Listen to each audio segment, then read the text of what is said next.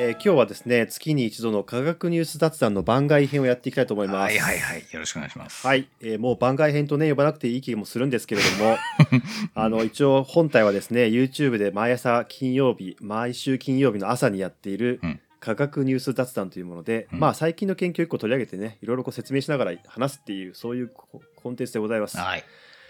でそこで紹介できなかったものでですね、まあ、特にイッチーにちょっと聞いてもらいたいというものを選んで 話したいと思います。ありがとうございます。はい。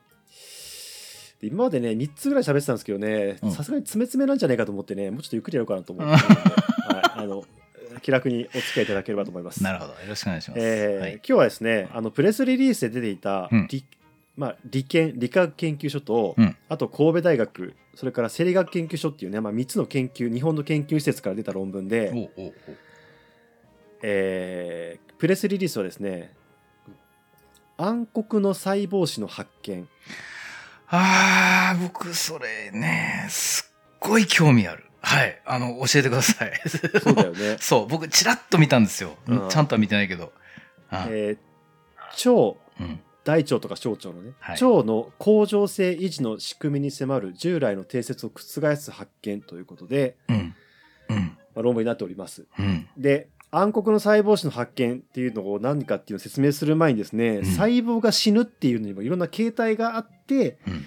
まあ、それがですねいろいろこう分かれているということをうん。説明しといた方がいいかなと思うんですよね。確かに。うん。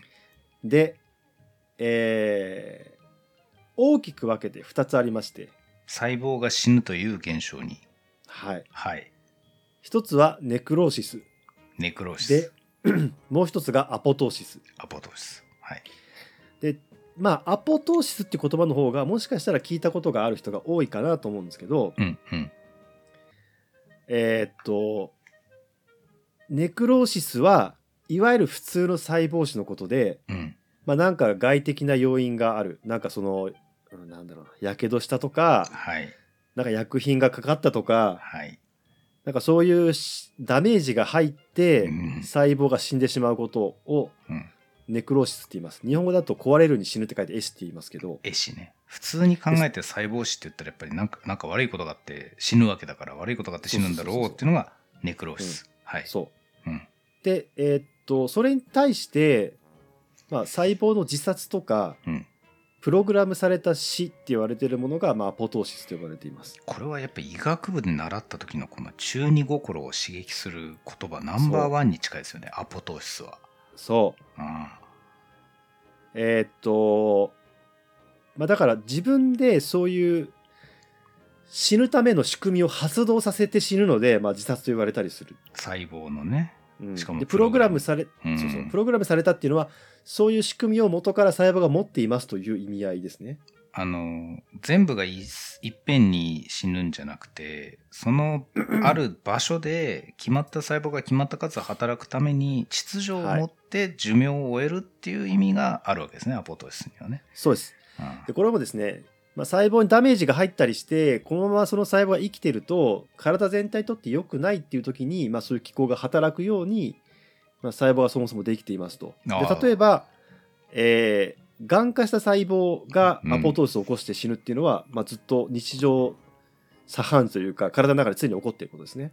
あのちょっとがんが出てきた時にそいつをスッとアポトーシスさせるからがんがそれ以上でかくならないっていうのは多分今のこの瞬間も僕らの体の中で起こってるわけですね。そう。うん、さある細胞ががん化しかけた時にその細胞自身の仕組みが発動して死んでしまうと。そのアポトーシスの仕組みが発動して、うん、であとはですね体ができる時例えば、オタマジャクシからカエルになる時におおっぽがなくなりますよね、の、うん。あれはおのおっぽの細胞がアポトーシスしてるらしいです。あなるほど。あれもだから形をちゃんと作るためにうんプログラムしてそこはなくそうっていうだからそれもアポトーシスなんですね。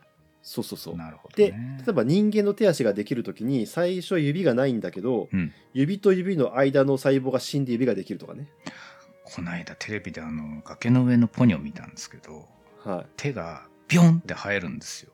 うん。鳥の手鳥の足みたいなやつが、うんうんうん、あれ見た瞬間にって思いましたね。その鬱陶しい研究者そう医学者目線でだからまず丸いのがボンって出てそこからアポトーシスでギュンって指になってほしいんだけどうん。最初から指がジャンって生えたから違うって思ったっていうそこね。いや俺ねそれ、ま、そういうので言うとね俺村上春樹の小説を昔読んでる時にうん。えっとねなんだっけななんなんかわかんないんだけど左右のポケットに小銭が入っててそれをこう両手でなんかこう触るみたいな描写があって、はいはいはい。じゃあ試しに右手のコインを動かしてるのは右脳で右脳でうん。左手を動かしてるのは左脳と考えてみようみたいなことをさ 書いてあって、うんいや別に考えてみようだからいいんだけど、うん。逆にしないって思ったんだよね。大学生の頃、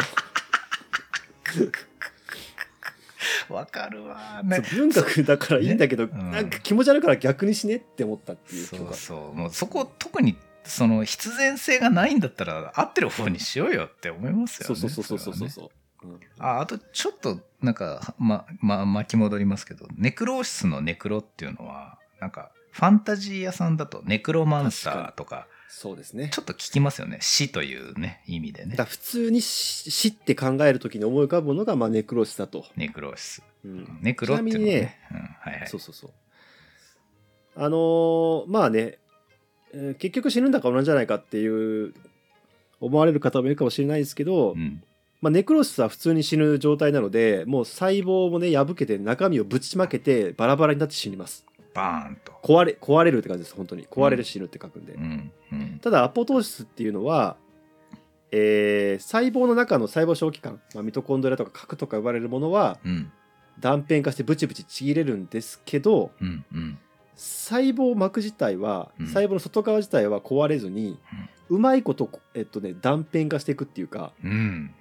えっとでそのちっちゃくなったものを白血球が鈍色して、まあ、食べてうん。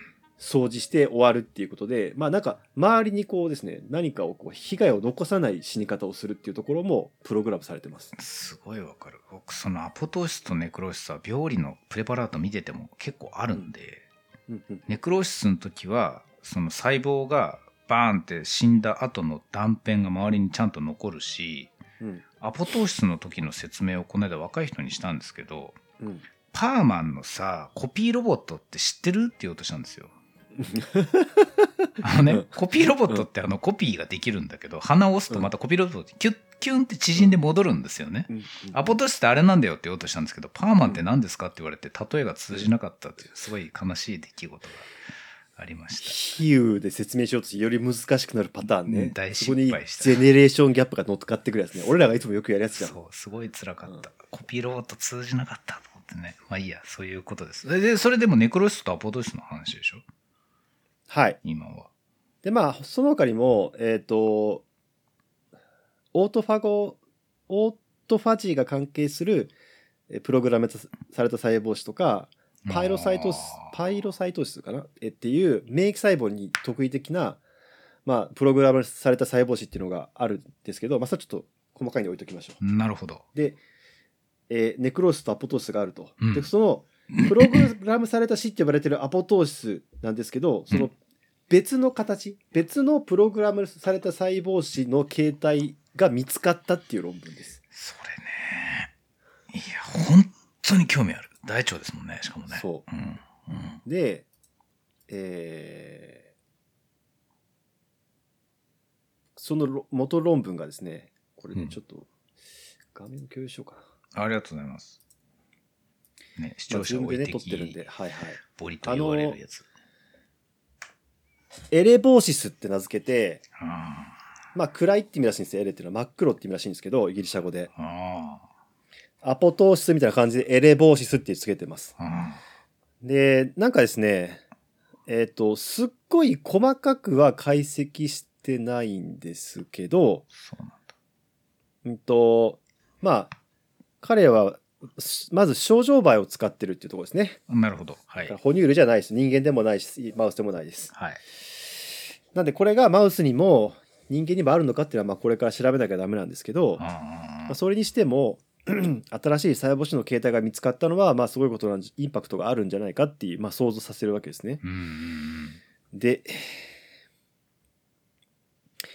まず腸を使ってて腸って結構細胞の入れ替わりが激しいんだよね。そうですね。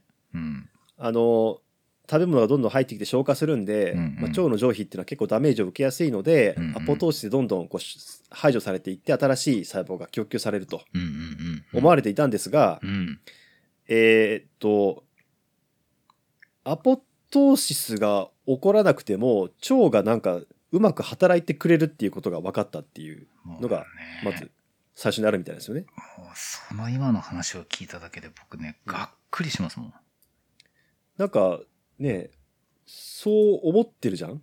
腸は粘膜の細胞がわーって増える場所があって、うん増えて腸粘膜の形を作った後、アポトーシスによって量を調整されてるって信じていたし、うんなんなら僕、半年くらい前に腸のアポトーシスを調べるための免疫染色の抗体買いましたからね。うん、だから、うんまあ症状映えではアポトーシスじゃないけど人間ではアポトーシスでやってるかもしれないので、いや、それがですね、免疫染色したんですけど、なんかうまくいかないんですよ。うん、それタネル染色ですか？いわゆる。あ、いえ、タネルではなくてですね、クリーブドはいカスペース3を使ってるんですけどね。そうですか。なんかですね、微妙なんですよ、これが。なんか違うんじゃねえかなとずっと思ってたんだよな。うん。そうですね。腸細胞のターンオーバーを制御すると考えられてきたアポトーシスを止める操作を行い、うん。それが腸の恒常性維持。まあ、恒常性っていうのはずっとそのまま働き続けられるってことですね。はい。えー定説と異なり、アポトーシスを止めた場合でも、腸の恒常性維持に全く影響しないことが分かりまし。たくり。位置見えてますけどね。見えてますよ。はいかっくりだよ。もうめちゃくちゃ検討してうまくいかねえと思ってたら、その、そりゃそうだよ、みたいな感じだな。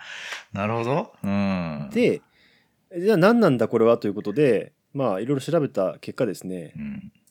えーあのー死にかけで顕微鏡で見た時にこう暗く見える細胞があったっていう、いまあ、く暗く見えるから暗い真っ黒っていうのをエレっていうのをつけてエレブかな？やつけてエレボーシスって呼んでるみたいなんですけど。でなんか、まあ、であのアポトーシスではないってことを、まあ、いろんな実験確かめてうん。なんかね扁平でね角がよく見えなくなってるっていうのは多分顕微鏡で見えにくい細胞っぽいんだよねまあ病理性病だったら見えると思うけどこれで、でも電検でしょこれ。今出てるやつ。電蛍光免疫と電検ですよね。あのいや細かいで、まあ、細胞の中の構造がいろいろ壊れてますみたいなことをいろいろやってて、まあ、あのどういうふうに死んでいくかみたいなことを調べててこれ症状映えですもんね。だからね症状映えであ症状す映えね。でこれが最後に載ってるやつでねあったあった。この細胞がある細胞がエレボーシスになって死にかけると、はいその周りにまああの幹細胞ステムセルが集まってきて、うんそこからまた増殖が始まるっていう、あ、そういうこと。はい、幹細胞はね、まあ、新しい細胞を供給するためになる元の細胞マスター細胞みたいなもんなんでうん。それがその死んだエレエレボーシスによって死にかけている細胞の周りに集まってきて新しい細胞を供給するっていうのはまあすごく合目的的って僕ら言いますけど、確かに。うん。理にかなっていると理にかなってる。いう結果です。うん。まあ、細かいねうんデータは、あの一後で自分で見てもらえればいいかなと思うんですけど、実はこのデータ、ちらっと見たんですけど、うんあの、GFP というその蛍光色素を使ったやつを見ても、うん、うん。としか思わなかったん。ですよね。そうそうそうなん。かね。あのねうん。俺ねこれおおすごいじゃん。これってプレスリリース見てまず思ったのそう、プレスリリースは僕も思ったん。ですよ。俺そう俺の主ここから主観の話ね完全に主観の話だよで、うん。あって読ん。でおなるほどなるほどと思ってあじゃあ元論文行こうってポチッとしたら、うん。えっと、プロスバイオロジーっていう雑誌だったのプロスペルうん。これはね全然悪い雑誌じゃないん。だよ、うん。まあ本当に中堅雑誌なの。最近できた、うん。でここにコンサートに載せれる人っていうのは研究者として確実に腕がある人なのね、なるほど。うんだけどもし、うん。まあネクロースアポトーシスに続くような細胞種の形態が見つかったとしたら絶対サイエンスじゃんって思ったの。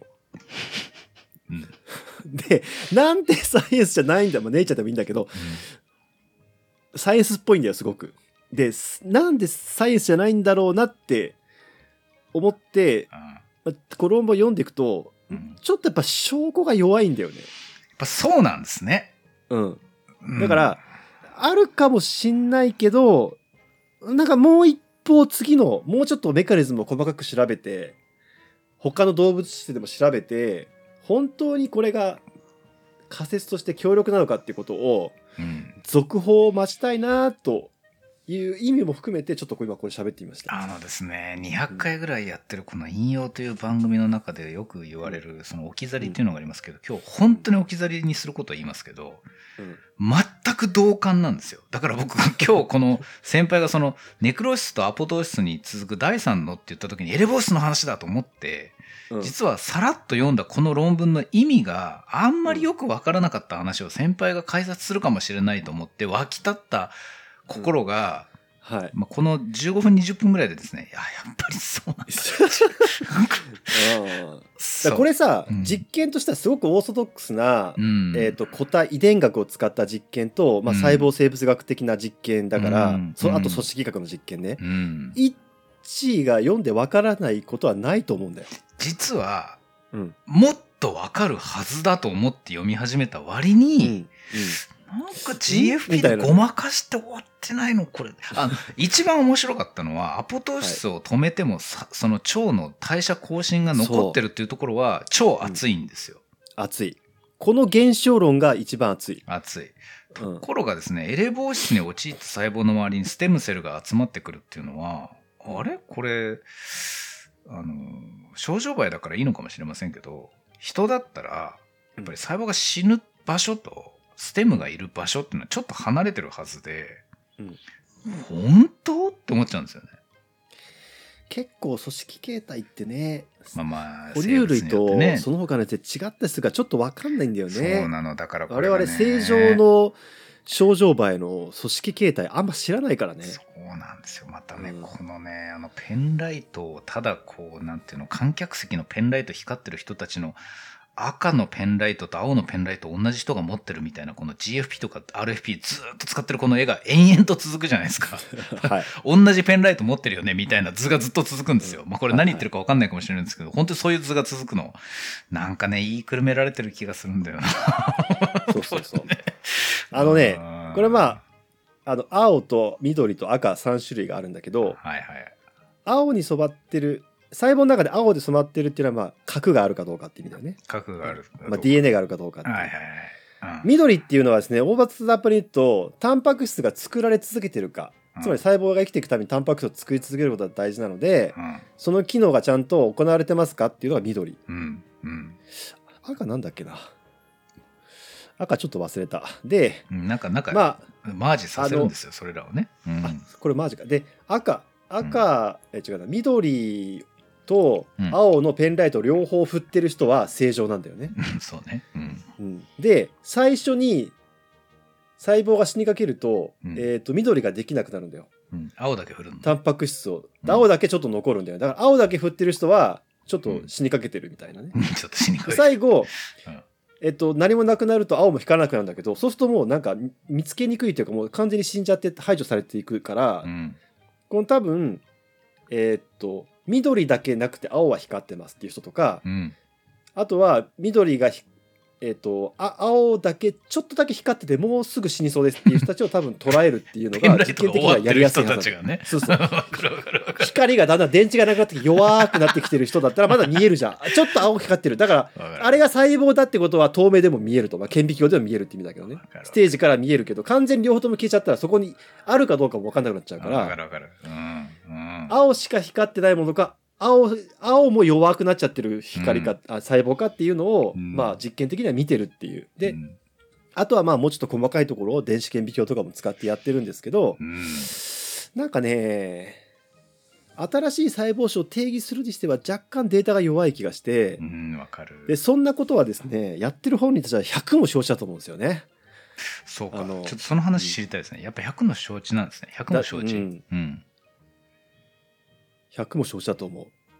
で、えー、ちょっと待ってよ、誰がやってるの？これ、いろんなパターンがあるんだけど、うん。例えば、メインでやってる人が大学院生で、学位をとりあえず取らなきゃダメだから、一回出しとこうみたいなケースが、うんとっても大事なことですよ。とっても大事。うんうん。うんなぜなら、プロスバイオロジーに出す論文としてきちんとまとまってはいるんだよ。現象もちゃんと確認してるし。中堅どころのいい論文ですからね。そう。んん。雑誌でだとね。これでちゃんと博士号を取ってもらって例えばうん引き続き研究室に残って博士研究やるんだったら続きの研究やってもらえばいいし、うん。まあ、出ていくんだったら別の人にやってもらうってこともいろいろまあできる。うんうんうんでパターンがあるし、えっと、本当にこの後に来るなんかもっと違う現象のすげえやつがあってうん。そっちをネイチャーとかで出したいからこのなんかわかるわかる。わかる余ったなんか余った差分こうまとめてデータまとめてこう一個のああん冷蔵庫の余り物で作った料理みたいな感じでこの論文出してる可能性もある。やめてください。やめてください。その表現はすごく良くないんでやめてください。でもそのちゃんと料理に仕立ててるからね。でそうすごいわかるんだよな。いやだからこの後に何かがあるありそうなプレスリリースのテンションではあるんですよ。そうだね。そう。ん。う。なんかね大々的に日本語でプレスリリース打つような論文ではあるんだけど本当にってやっぱりちょっと疑問に思っちゃうこの感覚わかるかな？あのですねえーっとですね民放の11時台のニュース番組がやる手口なんですよ。翌日大きなすっぱ抜きをやるために、なんかちょっとじわーっと出すニュースがあるんですよ。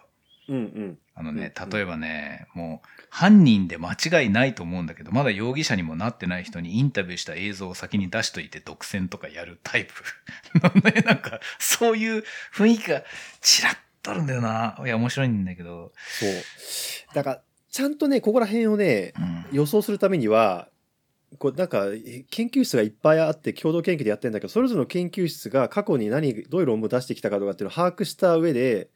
やると多分もうちょっとこう想像がしやすいんだけどちょっとそこまでやってなくて、いやいや、ありがとうございます。うん。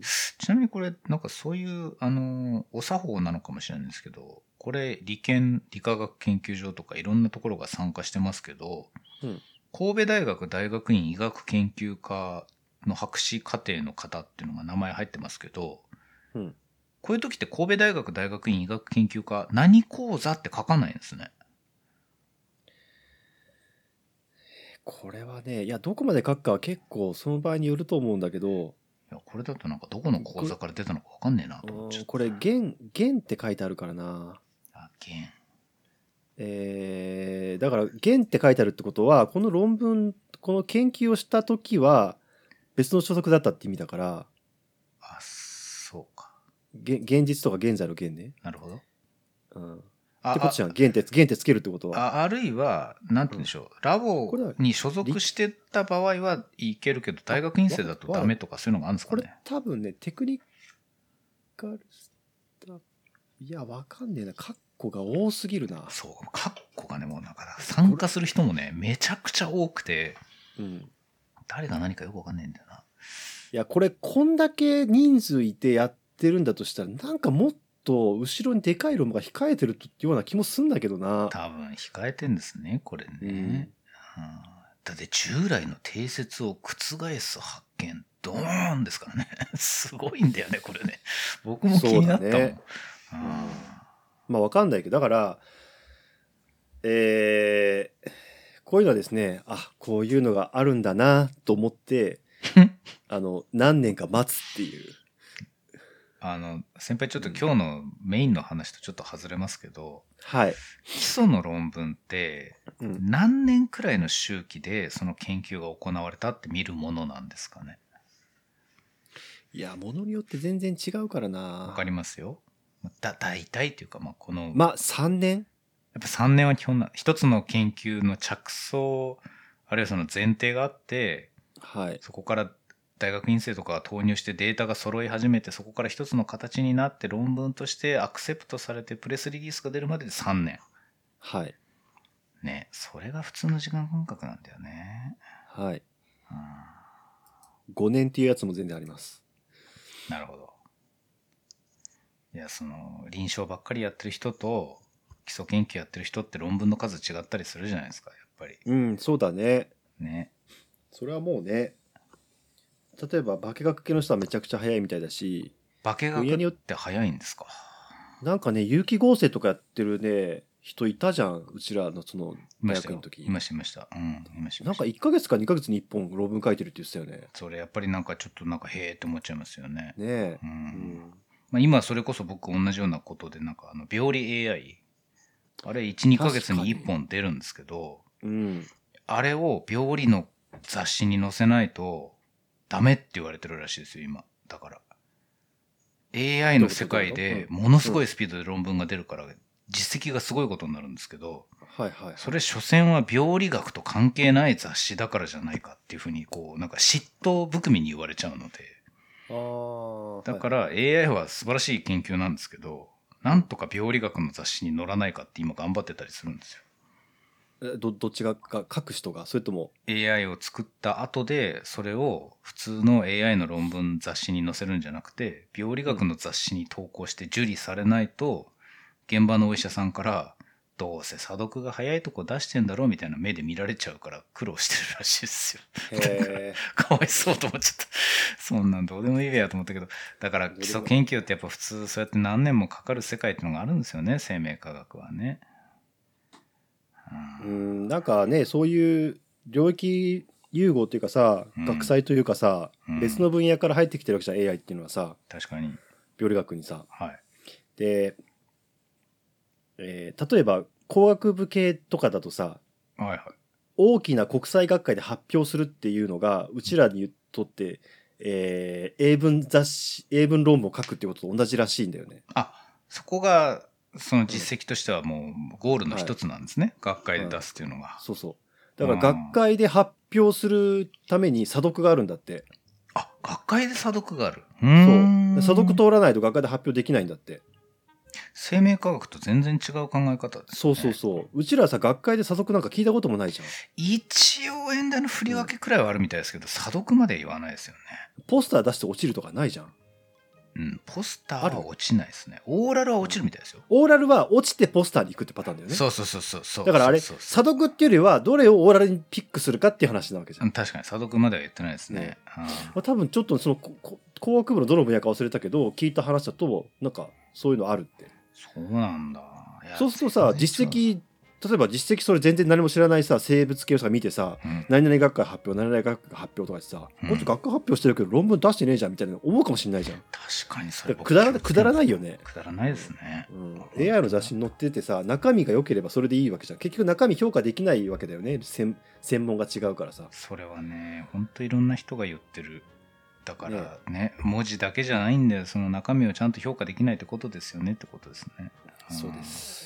それはもう常につきまとってる問題だからね。同じ医学の中同じ生物学の中でも専門が分かれちゃうとね凄さがいまいち分かんないっていうかね審査できなかったりするからね。まあしょうがないんだけど。ともあれこの新しい細胞子のこのエレボーシス僕はい。これ、とっても興味あります。やっぱり。いやーなんかこれさうんちょっとねあのすいません。細かい話するけどそのマーカーとかがあればはい。染色してみろって話だよね、いやそれ僕もう目が目めちゃくちゃ皿のようにして探しました。でもあなんか酵素が見つかってたな。いやこれが免疫染色は無理だろうなと思って見てたんだよな、まあ、今あったよね。なんだっけ？いや忘れました。でもなんかありましたよ。うん、それがマーカーになるっていうなんか発言これだ。 angiotensin co converting enzyme ACE じゃん ANCE って書いてあるんだけどこれ多分 Drosophila だからかな。多分そうだ。これのえー人のホモログであればいいわけだね。 ACE とどれか知らないけど。1とか2とか3とかあんだよねあれね。エースはですね、これつなげない方がいいのかな？あの今日出てた論文の話なんですけど新型コロナウイルスの、えーはい。まあレセプターですからね。そうそう。新型コロナウイルスの DNA RNA か。RNA がなんか感染後7ヶ月経っても腸の中から発見されるみたいな報告ちっちゃいのがちょっと出てたんですけどはい。ツイッターで見つけたんですけどね。あれ ACE2 とかにくっつくんですよね。うん。だから今ものすごい数のお金が投入投入される可能性がある場所でだからエレボーシスがあるんだったらみんな絶対気にしてそこ調べるはずなんだよああなるほどね。なだついでに見つけられるじゃないですか。そういう場所があるとやっぱり。でもないやちょっとさすがにあのう運がとかそういうたまたま他の実験の人たちがとかっていう話じゃないかもしれないけどそんなこととっくにやってるはずだよないやまあだからねこれ例えば、まあ、一が、まあ、やる時間もないしあれだと思うけどその病理検体を持ってる人がねはい。その人で病気でっていうね、うんうん、えっ、とこういうものに触発されてあのコースそのまあいろいろ調べてみるっていうのは全然ありだと思うんだよ。まあそうっすね。具体的な免疫選縮するっていうのは。うん、ただ基礎研究的に考えるとうん元から腸管のアポトーシスとか腸管の幹細胞のリサイクリングとかそういうのやってる人たちだったら手を出してもいいけどうんそうじゃない人ってここに追いつけないじゃんもう。確かにもうね持ってる実験系も全然違いますからねそう先に進んでるからさ。うんううんんただだから普通はその安易に後追いってするのってリスクあると思うんだけどうんうん臨床検体持ってる人は全然話が別だなといつも思うんだよね。臨床検体を持ってること自体が強いからさ。あとはですね僕はこれを解明したいというよりも、うん。あの細胞が死ぬってじゃあどういうことなのっていうとさっきからのあのオタマジャクシの尾っぽがちっちゃくなるのと同じ話なんですけどはい。細胞死ってそこにある細胞が作り上げる構造の形を整える役に立つんですよね、まあ、単純に言うと。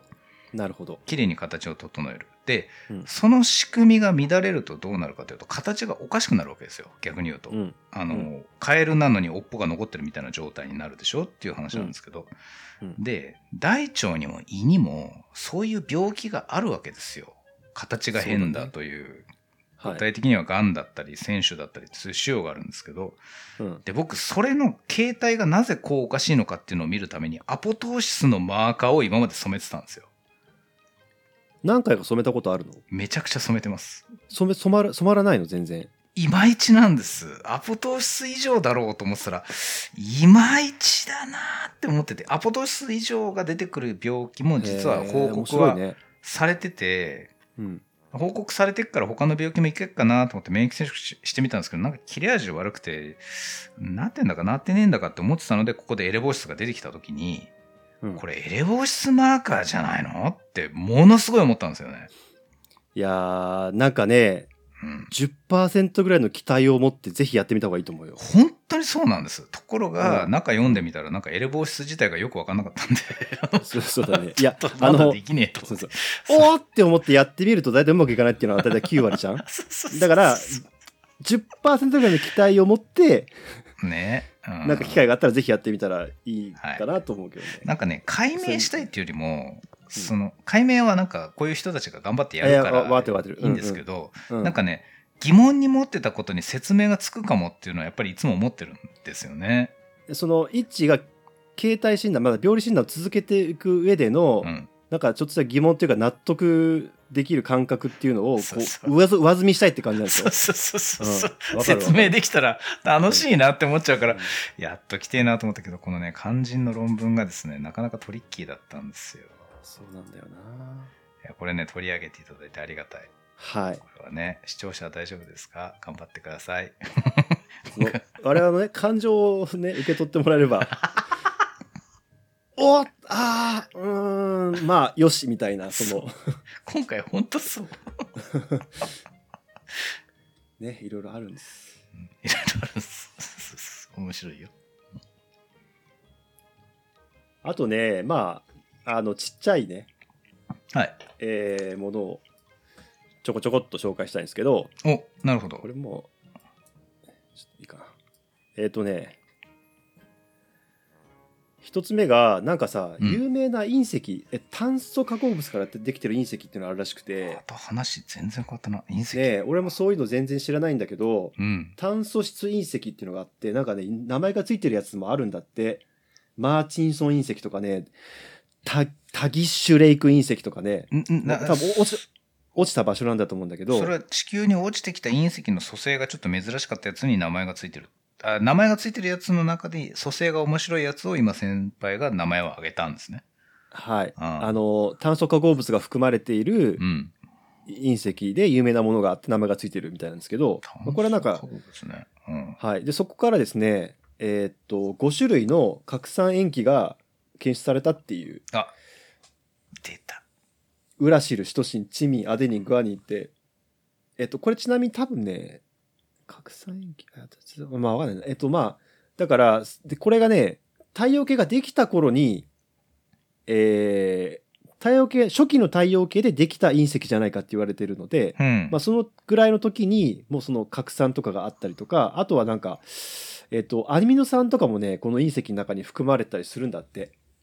あで、うんなるほど。うん。うん。で、我々まあね、あの、5種類の、えっ、と、塩基を使っています。あの、はい4種類プラス1なんだけど、まあ、5種類で。うんで、なんか、いくつかは見つかってたんだけど、全部見つかったのは今回初めてみたいで、隕石の中に全部入ってた。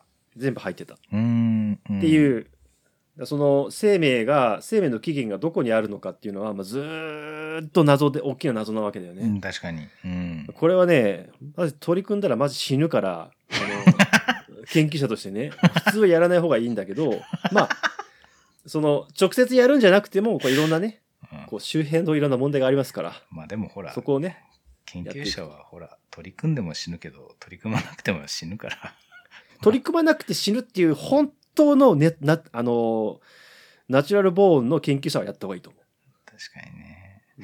あの、隕石の中にアミノ酸が含まれてると、生命は宇宙から来たのかみたいなことをスッと言う人いるんですけど、そういう意味じゃなくて、うんだから太陽系ができたあたりの石の中にすでにアミノ酸があったみたいな話をちゃんとしたいってことでいいんですよね。そうです。だから、この隕石っていうのは、うん原始地球の。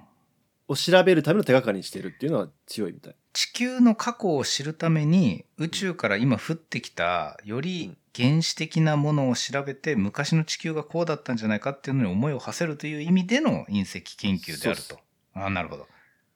で、その隕石の中にはアミノ酸があって、しかもそれが A, T, G, C, U の5つの塩基がそれぞれちゃんと見つかっているということなんですそうね。。アミノ酸も核酸も見つかったんだけど、今回核酸は全部揃いましたっていう話みたいな。なるほどね。はい。で、あのー多分ちょっとこれは想像なんだけど、地球って生命が生まれてしまったので、そこからいろんな有機化合物が作られ続けてるじゃん。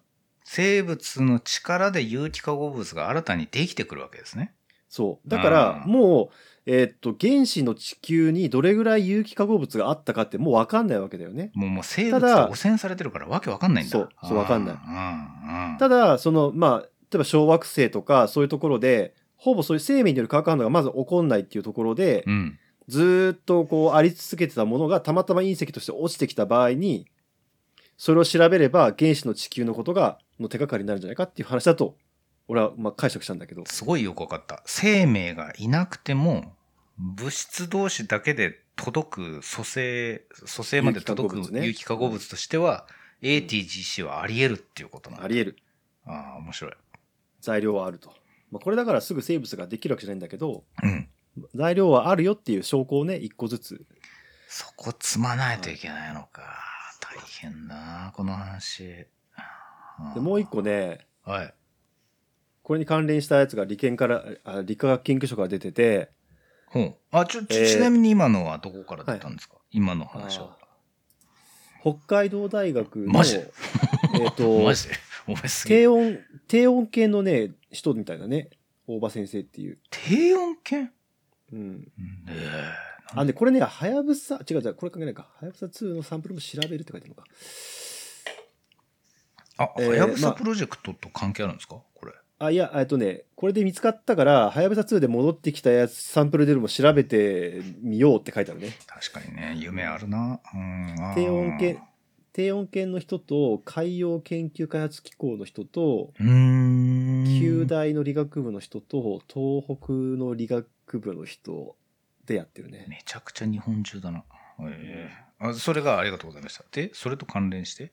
関連してですね、理研からでプレスリリースができて、タイトルが、窒素がなくてもアミノ酸はできる。生命を構成するアミノ酸の起源に新しい可能性っていうのがあって、これまあ理論研究なんで実験はしてないんですけど、うんうん。まあアミノ酸ってね、窒素と炭素と水素と酸素で大体できてるわけです。CNHO が必要だと。うん、そうだ。うん。でこの窒素ってまあ N なんだけど、うん N がなくてアミノ酸ができるってパッと見たら意味がわからないわけだよねうん。。うん、確かに。うん。で、これなんでかっていうと、えっ、とね、C ってまあ、分子量12だけど放射性同位体で14っていうのがあるよねうーん、なるほど。うん。でこれがベータ崩壊したらうん。N14 になるからうんそういう経路でアミノ酸ができてもおかしくないんじゃないかってそのシミュレーションして言ってるっていうそういうエネルギー状態とかわかんないけどそういうのをえちゃんと物理的にシミュレーションしたらそういう一定の確率で起こるっていうまことを、あ、あの、絵空事ではっていうのをちゃんとシミュレーションしたから論文になったんですね。そうでまあ次はえ実験的に確かめますってああ。でもうちょっと説明するとですね、えそれ言う？みたいな感じだったけど。あープロピオン酸っていうねあの C と H と O でできてるものがあるんですけど、あ。はい。はい。これの C が一部 N 窒素に炭素が N 窒素に変わるとグリシンになるらしいんだよね、そうなんだ。うん。まあ、グリシンって一番単純な構造のアミノ酸ね、そうですね。うん。うん、でそれを、まあ、コンピューターシミュレーションでどれぐらいの確率で起こる起こりうるかどうかっていうことを調べたっていう。プロピオン酸は割と作ろうと思えば簡単にそんなにエネルギー使わなくできるアミノ酸の一つであると。いやープロピオン酸を作るのとグリシンを作るのとどれぐらい簡単なのかってちょっとよくわかんないんだよね。わかんないけど書いてくれてなくてさ。あの N を使わなくてもっていうのが必要だっていうのはだからそういうシミュレーションが必要なんでしょうね。だからね。絶対 N がないとっていう縛りがあるだけでだいぶしんどいことになるんだろうなきっと。そうかもしんないな。そうでもないとわざわざ言わなくないです？なんかわかんないけど。いやわかんない。ここね本当にわかんないんだよ。本当にわかんないですね。わ知識がなさすぎて。わかるわかる。でなんかそうそう。うん。あの、うん、まあただ面白い研究してる人いるなと思って、よく見つけましたねそんなんね。まあ理研って本当いろんなことやってんだな。あー理研は本当優秀な人がいっぱい集まっていろんなことやってるから。いいね。理研どんどん元気になってほしい、一時期かわいそうだったから。ね。いろんなことあってね。まあでも理研がねうん。その日本の研究の中心でなくなるってことはそうそうないよ。いろんなとこにあるし、やっぱそうなんですね。うん。うん。なんかある研究領域だけガバッと潰れちゃうとかってことはまああるかなとは思うけど、確かにね。うん、理研には元気出してほしいな。本当に。本当だよ。ね。もうね基何の礎研究話とは、の要だからね。要の一つだからね理研ね、何の話とは言いませんけど我々確か悲しんだ記憶がありますよね。うん、うん これ以上は言わんが はいということでね今日はそのエレボーシスっていうね新しい細胞子があるっていう話なんですけど、うん。まあ、その前にネクローシスとねアポトーシスの話をね覚えて帰ってもらったらいいかなと思います。覚えなくてもいいかもしれない。あ覚えなくていい。これねあのね最近たびたび話題に出してるそのサイエントークのねはいはい。でアポトーシスっていう回があったんだよ。おう。でこれがレインさんはすごくね我々と違ってポップな人だからうん。あのオフィシャルヒゲダンディズムはい。がアポトーシスっていう曲を。曲名のうん。おだ曲題名の曲を出したんだよね。なるほど。うん。でそれは、まあ、多分おそらく男女みたいな人がうん。なんかいずれ死んじゃうねみたいなさ、ああうんうんうん。そういうことを、まあ、予感させるような。うん。でもそれまではなんか愛し愛し合おうねみたいなさ。うんなるほどもうちょっとちゃんと詩的な表現されてんだけど、うんなるほど。あのうん。そのタイトルでアポトーシスってついついてて、まあうん嬉しかったみたいなことを話してて、うん。大人だな。でもなんかいや俺さその科学科学用語持ってかれたイラッと感っていうのはまあちょっと一回一旦置いとこう。そこは置いとくな。そこは一旦置いとこう。そこは置いとくいいんだよ、だけど、うん。これ自殺じゃなくね？って思ったんだよね 普通に死ぬ人間死ぬよねって話だから これプログラムされた細胞子っていうそのプログラムさされたっていうこのさうん。ニュアンス？うん。これなんか例えば神聖社会性動物っているじゃん。アリとかハチとかシロアリとか。ありますね。こういったものがあコロニーを守るためにうん。こういう場面になったら特攻して死んでいくとかさ、はいはいはい。あの敵が来たらもう自分から自ら犠牲になりに行くとか、うんうん何か役目が終わったら死ぬとか っていうのが個体によってあるわけだよね。コロニーの中で役割がはっきり分かれてて、うん。そういう完全に個体ごとの役割が分かれているものを神聖社会性って言うと思うんだけど、うん。そのアリが死んだらそれはアポトーシスに例えて俺はいいと思うんだよ。なるほど。集団のために死んでるわけだから。体のために死ぬ細胞と集団のために死ぬ個体っていうのはまあ。あの相似系かなと思うんだけど。はい。でちょっと思ったけどうん。うんまあでもすごい有名な人がアポトースってことを使ってくれたからうんそれはいいことだよなって思った、すごい飲み込んだ。僕ね、一瞬でね、細胞老化じゃんと思ってバカにしようと思ってた。セネッセンスちゃんってことねセネッセンスじゃんと思った。アポトスじゃねえじゃん。だからねだから俺ら多分ダメなんだよ この話伝わってほしいな。いや、よかった。絶対ツイートしない。危なすぎる。うんでもねそのね曲と歌詞自体は結構良くてあ俺はねどっちかというとね仏教的世界観だなと思ったの。ああ、なるほどね。あの、言いたいことは分かりました。でなんかいつか死んでしまうとか、はい。だんだん食べ物が食べられなくなるとかそれって宿泊の宿なんだよね少量病死っていう生きていくことと老いていくことと病気になることと死ぬことが人大人間の根源的な四大苦しみだって、まあ、ブッダが言ってるわけだよね。なるほどね。それを日本人の感覚の中にずーっとあってうん。こう時折いろんなところで出てきてるんだけどうん。そのオフィシャルダンディズムっていううん。今こうねなんか最もさうん。こうきらびやかなところにいる人たちがヒゲダンはいいですよ。いい。うん。ヒゲダンはいい。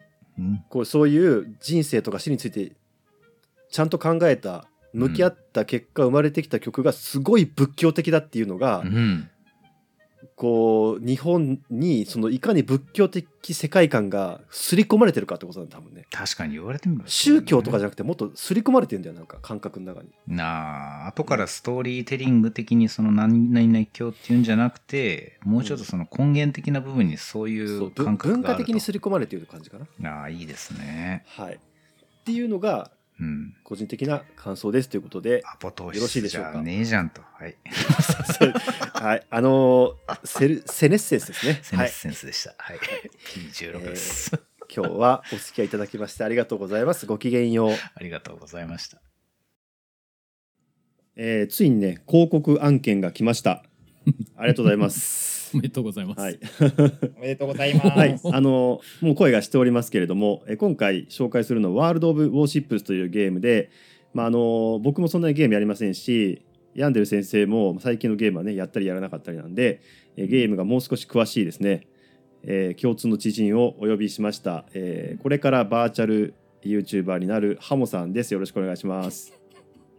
はい、牧野先輩、あと、ヤンデル先生、引用リスナーの皆さん、はじめまして、バーチャルハモです。よろしくお願いします。よろしくお願いします。あの詳しい紹介はねこの後また あの本編の方でするので、あの早速、えー案件の方に行きたいと思いますが、はいあの本格戦艦バトルゲームっていうことでね、あのワールドオブウォーシップスっていうゲームがあって、それとまた別のゲームでアズールレンっていうこれもあの軍艦、えー艦船を擬人化した、えーゲームなんですけど。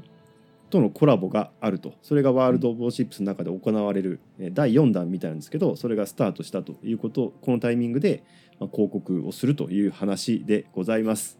でまずりじゃワールド・オブ・ウォーシップスね に良さについてじゃあハモさんお願いします。いきなり 実際プレイしたことあるんだよね、結構してたんだよね。そうですね、数年うんう前。んはい。ワールド・オブ・ウォーシップスは、えっと、本当に先ほどご紹介していただいた通り、もう本当に戦艦と戦艦の海戦を描いてるうんうんゲームなんですけど、うんもうとにかくまず一点言わず間違いないのが、すごくリアルに作り込んである。さっきねあのヤンデル先生もちょっとその実際のプレイ画像を見たけどめちゃくちゃリアルだよね最近のゲームって。リアルっていうかそのどこまでが取り込まれた絵なのか区別つかないっていうふうに言いたくなるのが多分古いんでしょうね。だからね今の CG の実力が分かってないんだろうな。すげえわかっていうぐらいるでもそれ。そうでしょう、うん。ああ。いやこれ系の話ってなんか自動車の広告とかを見ててテレビ CM とか。うん。あれテレビ CM に出てくる自動車が全部 CG だって聞いた時のショックが結構あるんですけど。そうなんだ。だからたそれ、そうなんだ。多分今回の戦艦もそのレベルでだから実物を写真で取り込みましたっていうのとほぼ区別がつかないんだなっていうのを普通に思うしあと海が綺麗ですね。海の CG 確かに綺麗だね。キラッキラだもんうん。すごい。でこれと使われている戦艦は第二次世界大戦ぐらいっていう認識でいいんだっけ？そうですね。昔の。戦争ぐらいから第二次世界大戦だからヤマト、うんうん。うん。それで、はい。まあ、チーム戦で戦う、そうですね。8う対1、んうん、でその中の一席をまあ自分が担当すると、うん。そうです。ゲーム性はなんかどうですかね？えっと逆にちょっと例えばああいう対戦シミュレーションゲーム、うん。FPS って言われてるジャンルですけど、なんか FPS って聞くとちょっとこうテクニカルなイメージ湧きますよね。なんか銃で撃ち合うのですごいスピードも速いし、ねエイムも大変だし、コ コントローラーの。十字ボタンいくつ使うんだろうっていう難しさ その自分が動いてその視野を変えてしかも武器は撃たなきゃいけない選択はしなきゃいけないみたいなダッシュと伏せとみたいななんかそういうイメージがありますね。そうですよね。そのまあ本当実際あの他の FPS のゲーム画面を見るとわかるんですけど、とにかくすごい大変なんですよ。いっぱいボタンをさ操作しなきゃいけないですし、うんうんそれがもう本当に目の前の敵ですから、もう本当にこう0.0コンマ1秒みたいな、うんそんなレベルでの打ち合いが発生するようなうん。ゲームって、ちょっと例えば正直私もそうですけど、もう目目と手がついていかないっうん。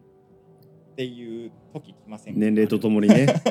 うん。もうね目に関してはマジそう思う、ううん。ん、そうなん新庄剛志も言ってたけど。でもその、そのワールド・オブ・ウォーシップスのすごいいいところはそういったその対戦でチームバチームで戦う FPS なんですけど、まあご覧の通りこの戦艦ですからね、本当にゆっくりと弓を航行しうんて、うん。周りと一緒にこう作戦を展開して、で要所要所でこう来砲雷撃戦をする。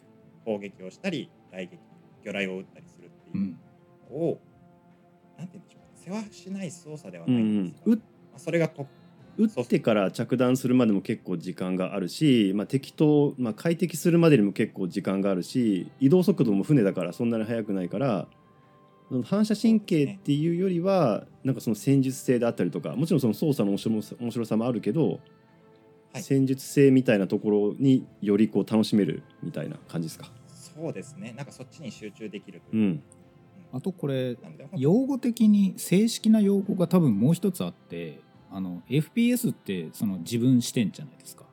はい。これ TPS じゃない？あの自分の体が見えるやつ、はいはいはい、自分の軍艦が自分の戦艦が見えるようなっていうことですよねこれはね。そうですね、TPS が多分正しい。一応その FPS 視点にもできるんですあできるんだ。すごいね。はい。TPS にもあ TPS ですね。そうかそうか。はい。うん。いやそうそうね。うんいいことを言っていただきました、うん TPS 画面が本当に大事だったりします。この後お話しします。先輩どうぞ。あのまあねコラボのことをねもうちょっと言っときたいと思うんですけどあうん。の今回、アズールレーンの中から、まあ、あの6体、えーコラボ艦長として、まあ、登場すると。であのせ戦艦なんだけどアズールレーンの場合はそのキャラ化されて擬人化されてるのでそれが船長としてとしても使えるという話ですね。でアズールレーンってそもそもそのワールド・オブ・ウォーシップスとは別のゲームでしょ？別のゲーム。別のゲームでこっちはあの戦艦を擬人化した方のゲームでうん、なのでそのキャラキャラがコラボしてるっていう感じかな。コラボをするのね？そうそうそう。でその実際そのアズルレーンのキャラも全部その名前がそのもちろん戦艦の名前そのままなので、あうん、だからあの例えばあのエンタープライズ号にエンタープライズが載ってるみたいな話になる 二次元ならではの面白さがあるんだけど艦長。コラボコラボってそのなんか絵が出てるとかその、うん。コラボモデルの武器が出るとかっていう意味じゃなくて乗るんですか、そう。両方あるんだけど、えっと、戦艦戦艦とその艦長を選べるゲームでそのワールド・オブ・ウォーシップスがでその艦長をそのアズールレーンのキャラを使えるようになるっていうのが一つと,、うん。えっとアズールレーンのその衣装とかそのキャラクターのモチーフにした、まあえっと艦船のスキンそのワーワールド・オブ・ウォーシップスの中のその、えー艦船の模様というかそういうスキンもこのコラボ特別版のやつがあって。うん。それも使えたりとか、まあ、あとはそのプレミア観戦って言ってその特別なものを使えたりとかうん。そういったコラボです。なんか模様は分かりますよ、うん。そのワールド・オブ・タンクスとかでもなんかコラボで模様がついたとか見たことあるから。あれ同じ会社ですよねワールド・オブ・タンクスってね。そうですその感染、ね感うん。その館長の場合は喋ってくれるんだよね、そのキャラが、いいですよね、うんバトル中に、なるほど。出航する時とか撃つ時とか、まあ、撃たれた時とかいろいろその場合に応じて。あーいやだって戦艦の TPS で戦艦見下ろしてんのに艦長なんか見えないじゃんって思ってたんですけどそういう意味じゃないのね。そうそう概念が載ってるんじゃなくて本当に喋ってくれる。ちゃんとキャラクターが喋ってくれる。でね。今回コラボするのがビスマルクチェパエフニュージャージー、えーフォーミダブルサンルイザラっていう、まあ、6体うん。なんだけど、まあねあのゲこういう大型のゲームやっぱり声優さんがめちゃくちゃ豪華だからそのアニメ側の人間としては相変わらず声優すげえなっていう各キャラ今回も。アニメ側のそれが喋ってくれるっていう喜びがあるのでゲーム好きの人はもちろんややるとすごい面白いし、まあ、アニメ側の人はそのキャラクターに感情移入してるからその感情移入してるキャラクターが喋ってくれるっていうのもあるし、まあ、もちろん声優好きの人はこの声優さんが喋ってくれるっていうのもあるので いろんな楽しみ方ができると思います。はい、ヤンデスが笑ってますけどね。どこまでも先輩に沿ったゲームのコラボになってるなと思って、うんよ よかったねって感じ。なんでこのコラボ案件うちに来たのかの理由がようやく分かりました。そうだよね。だからね、うん。普段そんなにゲームする人間じゃないのに。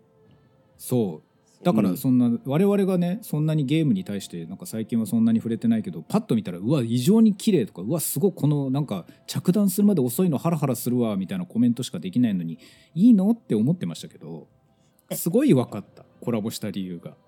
あコラボした理由がっていうか 広告がうちに来た理由が。そうそうだだね。いやーねアズールレーンのアニメを俺見てたからそういう意味ではそのすごくあこのキャラクター来てくれるんだみたいなのもあるからさ確かにね。いやいやだから先輩がそういうことを言わないでいきなりこの案件が来たからって僕に言うんでうん。我々でできるわけないじゃんと思ったらいきなり謎の魚類連れてきてこれが こちらがバーチャルハモさんですとか言うから何を考えてるのかと思って。まあ、私も正気か正気かと思うでしょ。魚ながらに思うでしょ。そこ。はハモだよ。だって目の前にハモの絵が。やっぱ人間おかしいな。おかしい。人間人間おかしいなとね。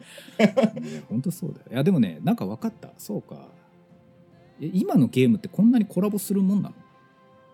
どうですか？結構ありますね。その FPS に限らずですけど、うん。やっぱり本当に近いこうなんテーマを扱ってるものは、うん。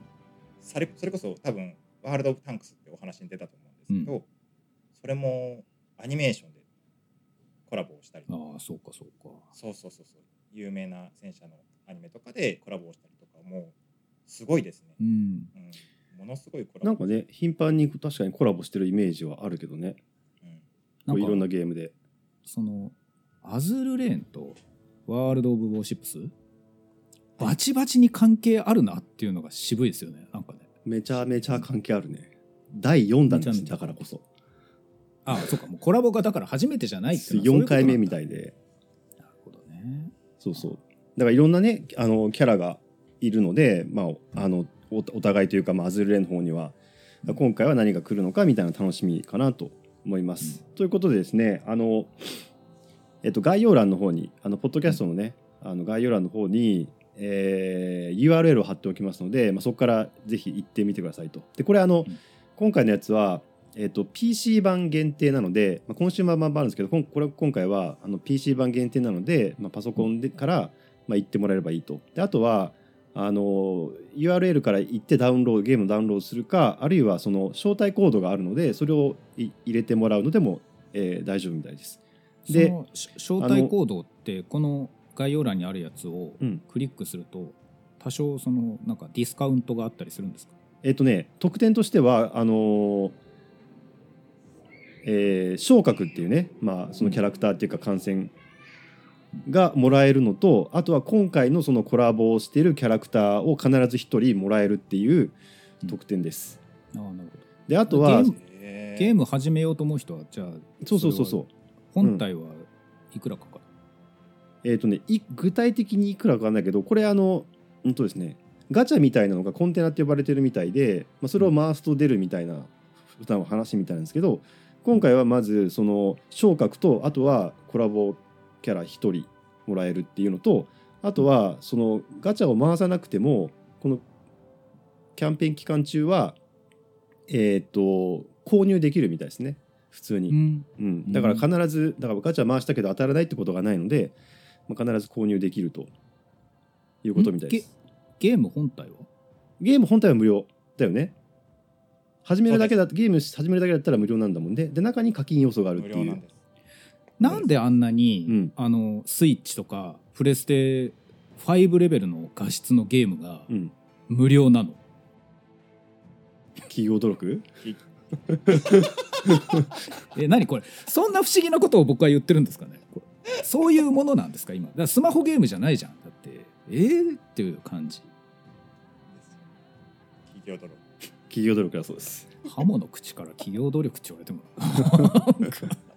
すごいね人間も頑張ってるんだなはい、ということでですね、えっと、このコラボは2022年の5月26日から6月23日まで、えーあるので、まあ、これが配信されている頃にはもう始まっていますので、えーぜひ概要欄の URL かあるいは招待コードを使ってぜひ、まあ、遊んでみてくださいと、えーいうことでございます。ヤンデル先生、ハモさんありがとうございました。ごきげんようあ。りがとうございましありがた案件おめでとうございますごきげんよう。ごきげんよう。